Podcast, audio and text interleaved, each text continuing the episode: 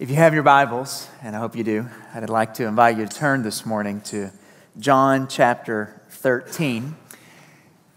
And as I welcome you this morning here at Springfield Road, I also want to welcome our South Wilson campus.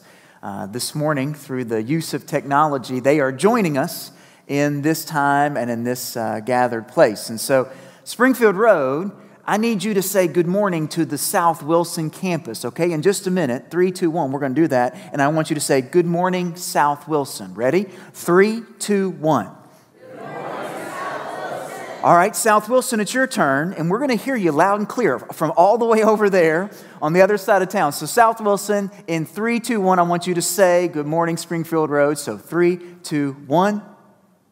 Oh, thank you. Thank you. Didn't you hear them, church? Did you hear them? We heard them. Yes, we heard them. We're connecting together in a, uh, an interesting way to bring about a point of connectedness. We are a church, one church in two locations. And today we happen to actually be broadcasting together in this particular time and particular service. Uh, and it's kind of fun that we're going to do this together because I actually want to try something that if we were all by ourselves on one campus, this might not work great. But since we're connecting, we're going to do this. I got a quiz for you. I'm a teacher by trade, that is my profession, and teachers, professors love to give pop quizzes.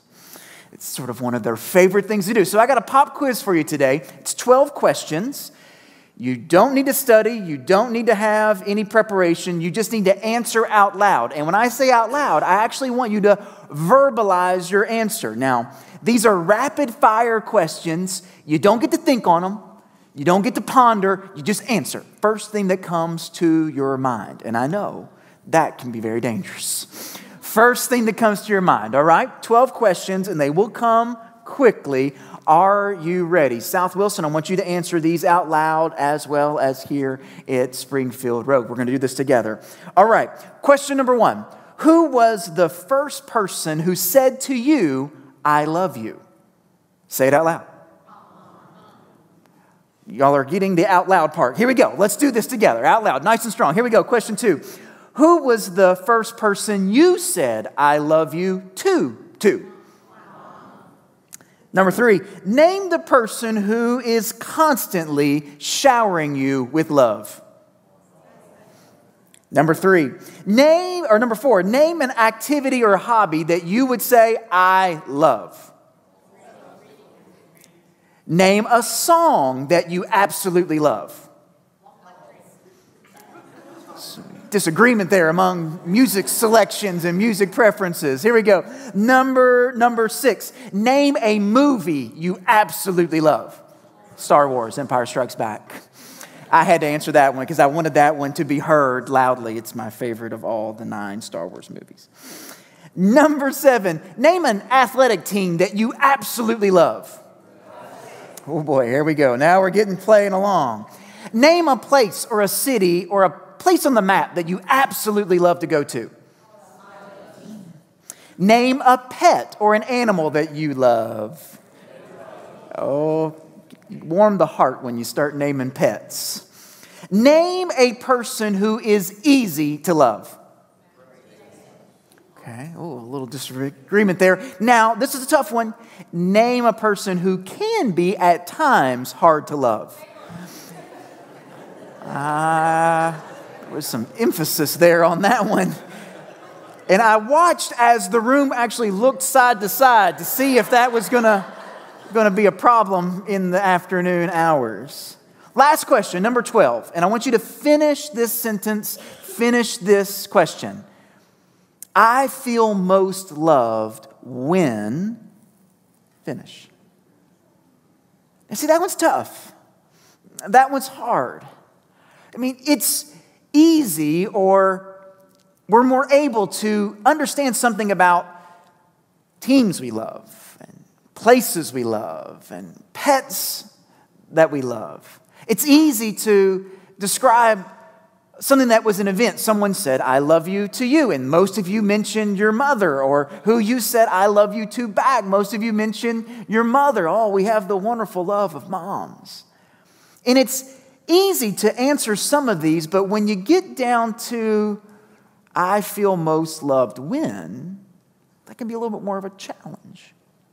But in speaking about love, you get a sense of people's hearts. You get a sense of their experiences, their relationships, their histories, their pasts, some of the good days and even some of the hard days. You can gather that by questions about love. And it's interesting to us that we use the word love in a variety of ways, in a variety of contexts, but we always know what we mean. When we say we love this sports team, we know it's different than saying, I love my mom. Or when we say we love this city, this place, we know it's different than saying, I love my spouse or my children. When we say we love our pets, we know that, well, I better be careful there because some of you love your pets as high as love could be.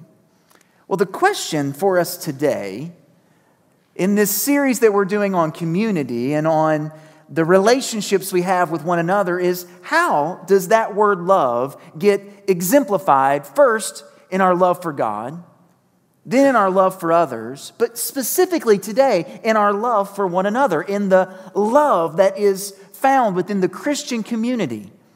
Uh, John chapter 13 is a place in Jesus' life where he has gathered his disciples for a very intimate, personal conversation. And the term and the phrase love comes up time and time again.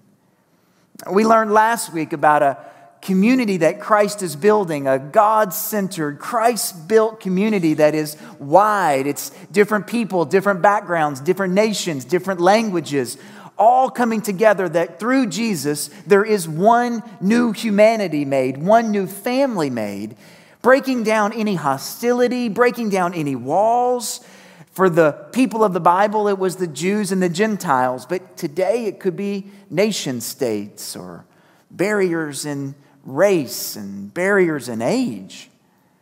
But that Jesus, in this community he builds, it's a wide community, a community of all sorts of peoples from all sorts of places. In John 13, he's building a community that focuses on the depth of relationship, the depth of love, the depth that we are to show in one another care and compassion for the faithful Christian family. Uh, John 13 again is the text, and I'm going to begin reading in verse 31.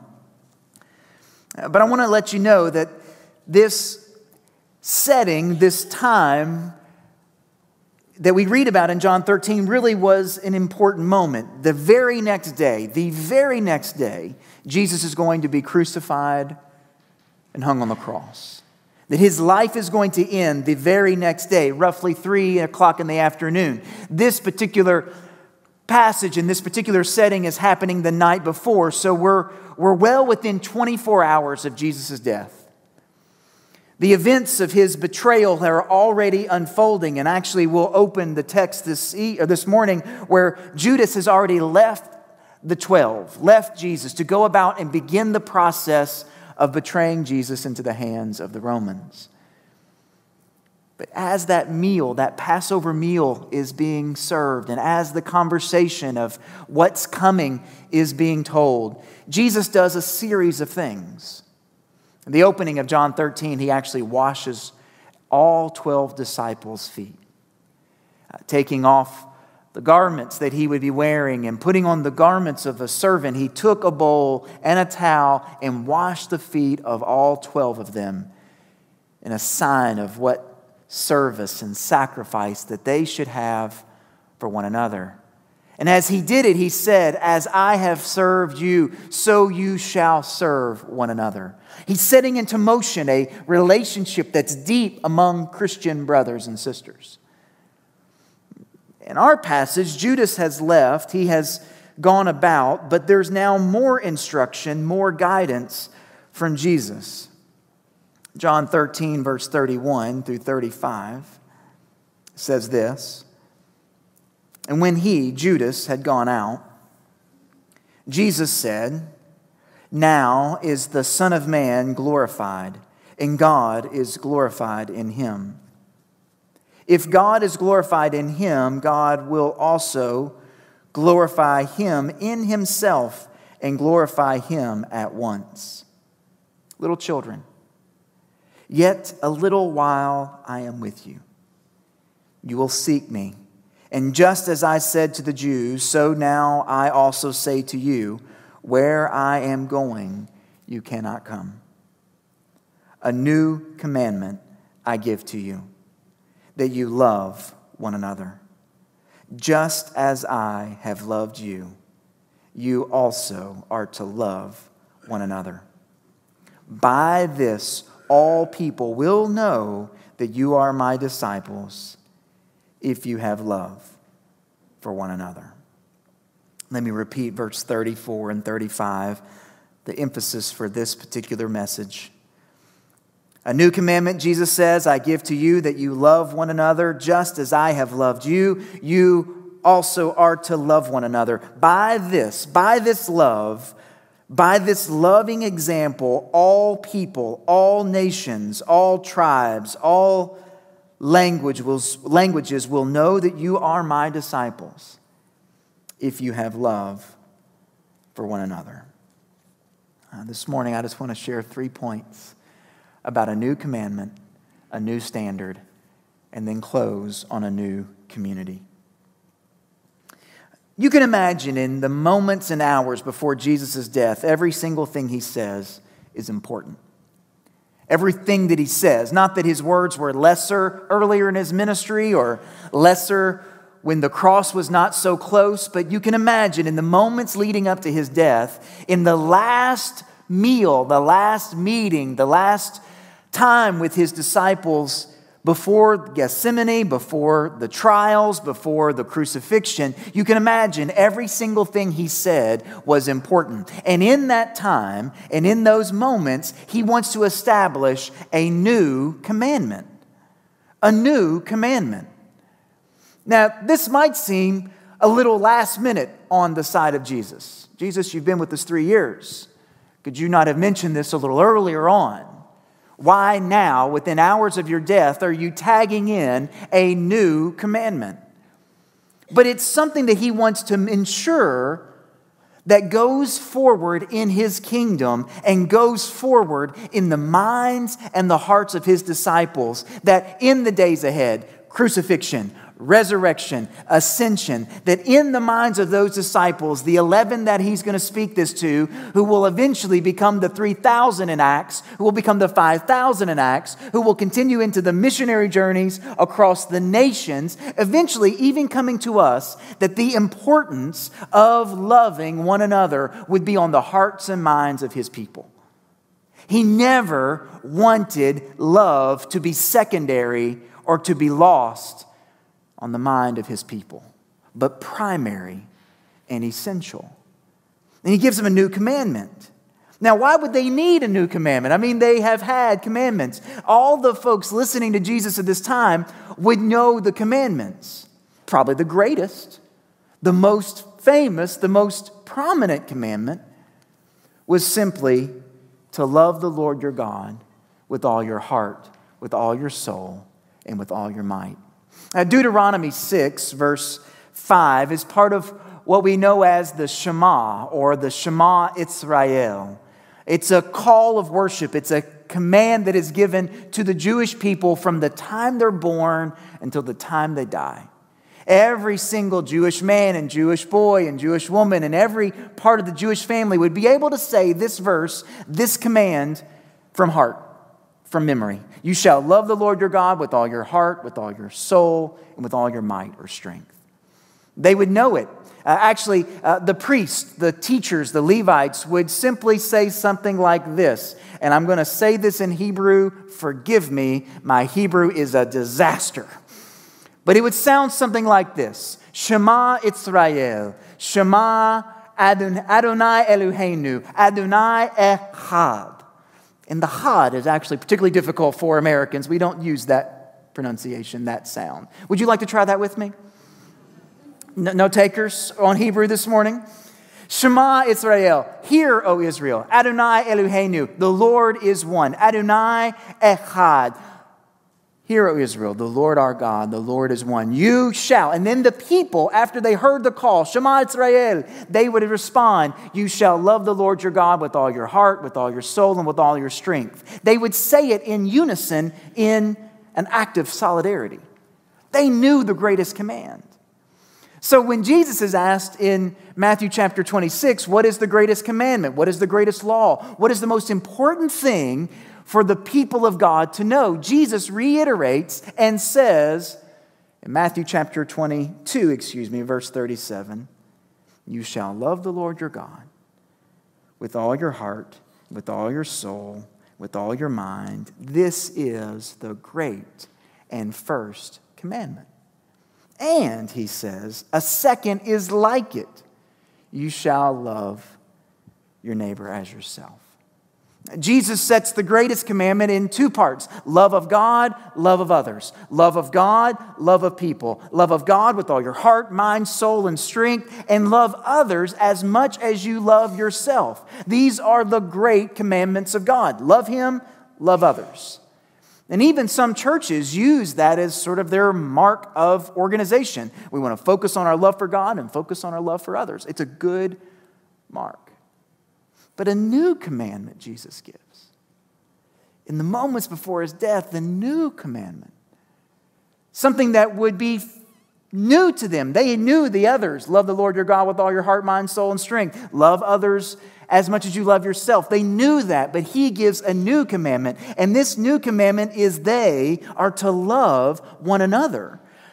The 11 disciples in the room, Judas having gone, the 11 disciples in the room are told, commanded to love one another. Peter, you are to love Andrew, and Andrew, you are to love James, and John, you are to love Thaddeus, and Philip, you are to love Bartholomew, and Thomas, you are to love Matthew, and Matthew, you're to love them all, and to love one another, that his community, his people, would love one another as a command from Him. Because Jesus is not only setting a new commandment in place, He's setting a new standard in place. The standard that He's going to give is simply His love for us is then exemplified in our love for one another. A new commandment I give to you in verse 34, he says, that you love one another. And then he says, just as I have loved you, you are also to love one another. For instance, Jesus love you? You can say that out loud. Does Jesus love you? Oh man, we taught our kids from the earliest days a little song. Jesus loves me, this I know, for the Bible tells me so. Little ones to him belong. They, I've already said Hebrew, now I'm singing. This is very dangerous. They are weak, but he is strong. Then the chorus Yes, Jesus loves me. Yes, Jesus loves me.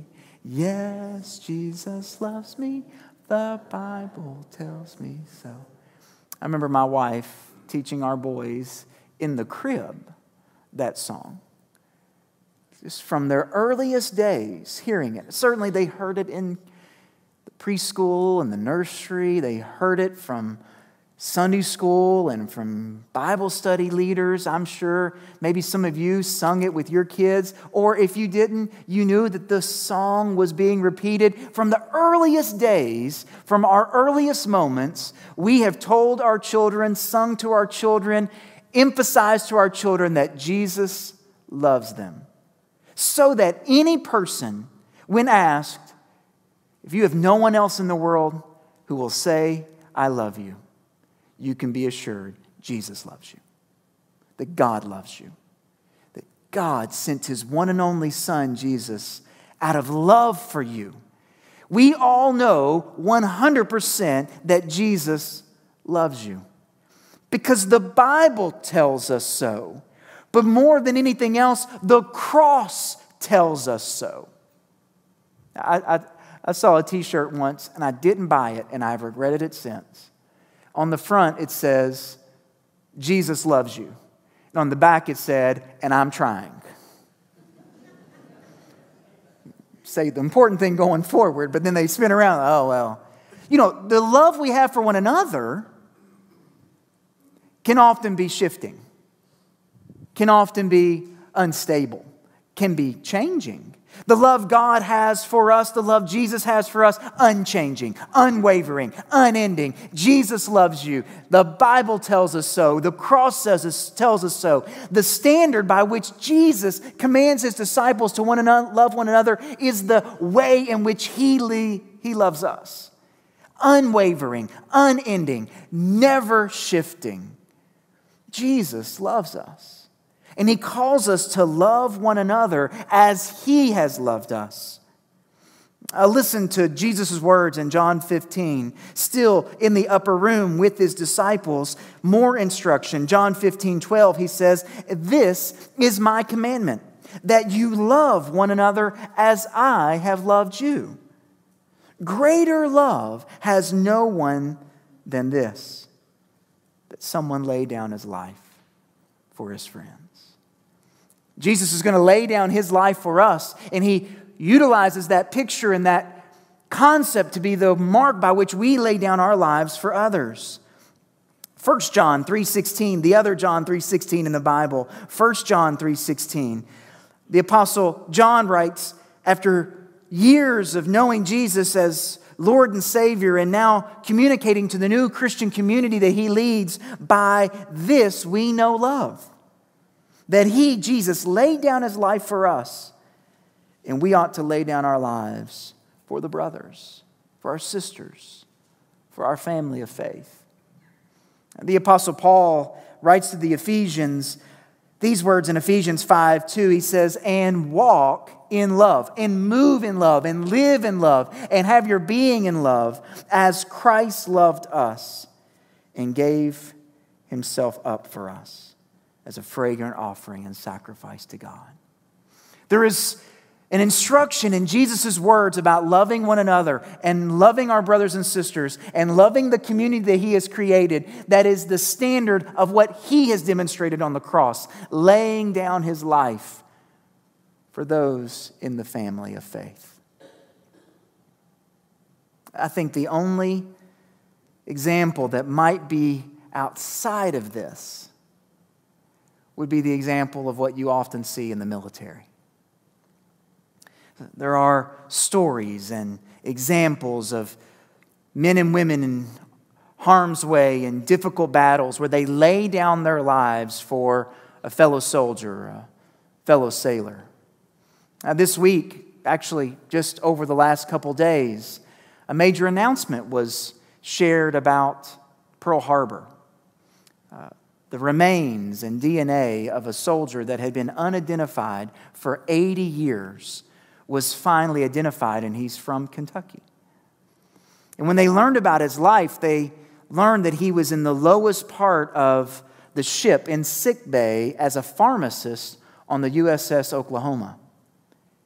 And over the years, they knew that there were men trapped at the bottom of the ship, even as it sank, that they were never able to get to because of the damage and the locked uh, different levels of the ship. But they finally found enough DNA and enough evidence to determine who he was. But I learned that several years ago, some of the men who were above that level had informed others that there were people stuck below.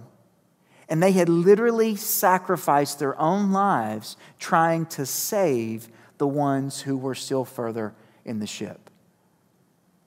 There is something about sacrifice, there is something about giving up of things. And I'm not asking us in the faith community, I'm not asking Valley Creek to take a bullet for one another or to save one another from drowning. If that happens, praise God, that's amazing. But the reality is, there is a sacrifice that's called upon us to lay down our own lives, our own wants, our own positions and demands, lay down our own personal desires for the sake of the community, for the sake of our brothers and sisters in faith. I, as your leader and pastor and friend, I will have to lay down my life for you and my wants, and you and I, as brothers and sisters, will have to lay down our own wants in order to be in this community. Because the way love is fostered, the way love grows, is not by getting what you want, but it's by giving of yourself. The way love is brought about in the faith community is not standing on the pulpit or standing in the pew saying, I want, I want, I want. But it's inside the community say, I give, I give, I give. You know, there is a community that is forming, a community that is shaped by Jesus' love and his example. And unfortunately, sadly, we don't always see that in the faith communities that we're a part of. You see, Jesus was establishing a new commandment, he was giving us a new standard because he wanted to create a new community, something that the world had never seen something that the world knew nothing about. He says in verse 35, by this, what does he mean is the this? By this love, all people, all ethnicities, all places around the globe, all humanity will know that you are my disciples, that you are one of my followers, if you love one another. The unbelieving world detects who is and who isn't a Christian by their expressions of love, by their love for neighbor, by their love for their enemy, by their love for the stranger, by their love for their families, by their love for their husbands and wives and children, their marriages, by the love for the poor, by the love for the widow, by their love for orphans and those who were in harm's way, the fatherless. The Christian world is exemplified, and the unbelieving world sees who Jesus is and how Jesus offered his life, not all by our words, but mostly, emphatically, by our love. And our love for one another is the way they will know we are his disciples. Love is what the world sees first, not our doctrine, not our political positions, not our protested signs, not our activism, not even our generosity in lending a hand. What the world sees first is our love for one another detecting that we love Jesus. D.A. Carson, a great theologian, wrote these words. He said, This commandment is presented as the marching order for the new Christ centered community. Love is the marching order for the community that Jesus was creating. So I ask us this morning are we following the new command? Do we follow it with the standard that Jesus has set? And are we formed into a new community that is centralized in love? If I could ask the praise team just to come and join me. We're going to close this message and really close this service in a very, very different way this morning. And at South Wilson, we're inviting you to do the exact same thing today. Uh, in just a moment, I'm going to invite you to gather together in groups of four, five, or six that might require you to turn sideways, turn backwards. We want you to have folks that aren't just in your immediate family, if possible. We want to gather together in groups of four, five, or six. And one of the things that brings Christian community together is actually praying together, beseeching God together, speaking to the Father together. And so I'm going to give four different prayer prompts for you to pray with the group that you're in. And these are going to be very simple. And what I'd like for you to do, if you're so bold, is one person in the group volunteer to voice that prayer out loud with the other three or four agreeing in prayer. Then I'll give another prompt, and I'd like someone else to voice that prayer out loud and the others around them to agree and connect in prayer. There's just four, and so if your group is five or six, a few of you won't be able to pray out loud, and that's to allow if anyone feels totally uncomfortable just to pass. But I would invite you, four or five, groups of four or five, to gather together for this time of prayer. Uh, Jesus said these, these words in Matthew 18 I say to you, if two of you agree on earth about anything, it will be done for them by my Father in heaven. For where two or three are gathered in my name, I am there among them. That even in the gathering of three or four brothers and sisters in Christ, there is certainly the presence of Jesus in the midst. The psalmist writes in one, Psalm 133 how good and pleasant it is for brothers and sisters to be in unity. And one of the ways we are in unity is when we pray together.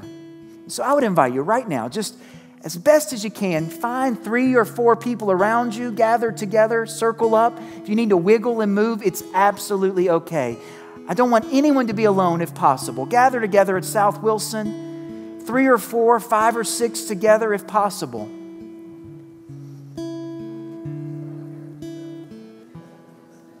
Standing is fine, seated is fine. Joining hands is fine, standing near is fine. First thing I would invite you to pray for someone voice this prayer and declare to God His goodness, His love, and ask Him to help you love Him with all your heart, mind, soul, and strength. Voice that prayer now.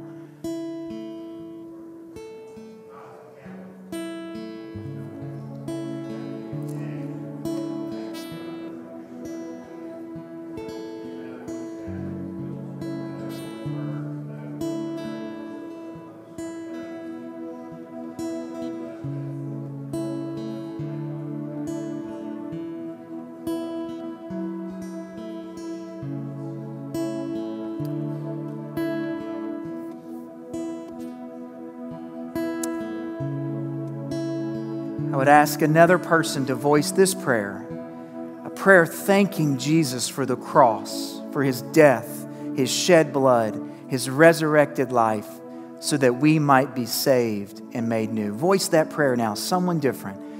Voice a thanks to Christ Jesus for the cross.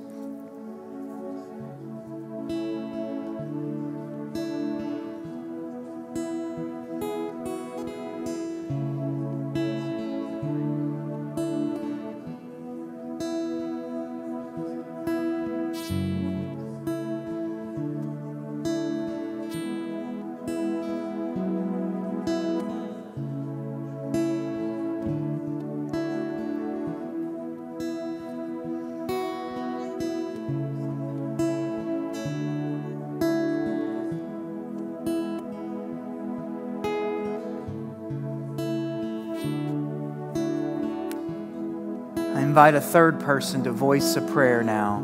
A prayer asking God for help in loving others around us our friends, neighbors, relatives, people we work with, people we go to school with, the stranger, the alien, the outsider. Ask God for His help to love others as much as we love ourselves. Voice that prayer now.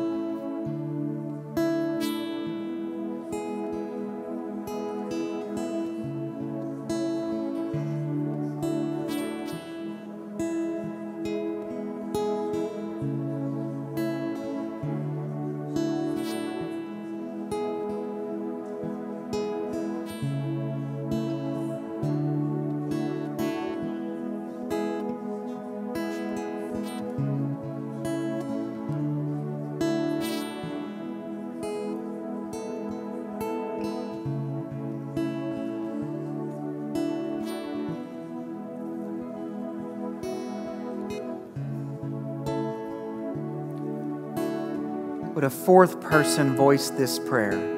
A prayer asking God's help to love our brothers and sisters in Christ, to forgive, to show grace, to lay down our own lives for those around us in our faith family. Would someone voice that prayer for Christian community to be fostered among the brothers and sisters in Christ? Pray, please, now.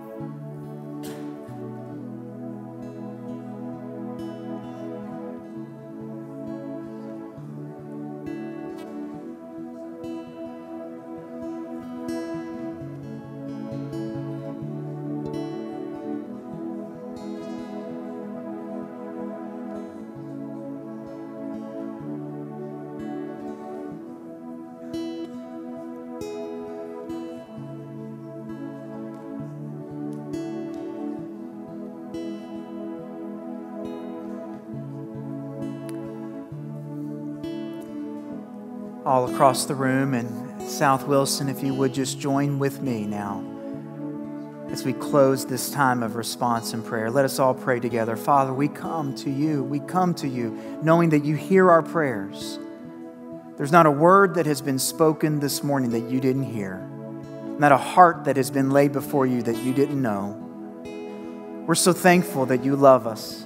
We're so thankful that you have shown your love for us and that while we were sinners, Christ died for us.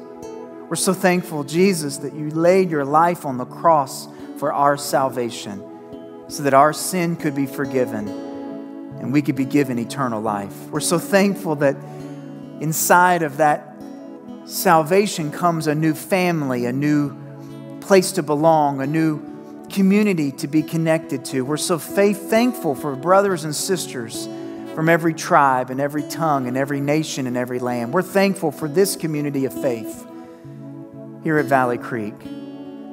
God, I ask that in this, you draw us together in new ways, strong ways, powerful ways. That we would love you with all our heart, mind, soul, and strength.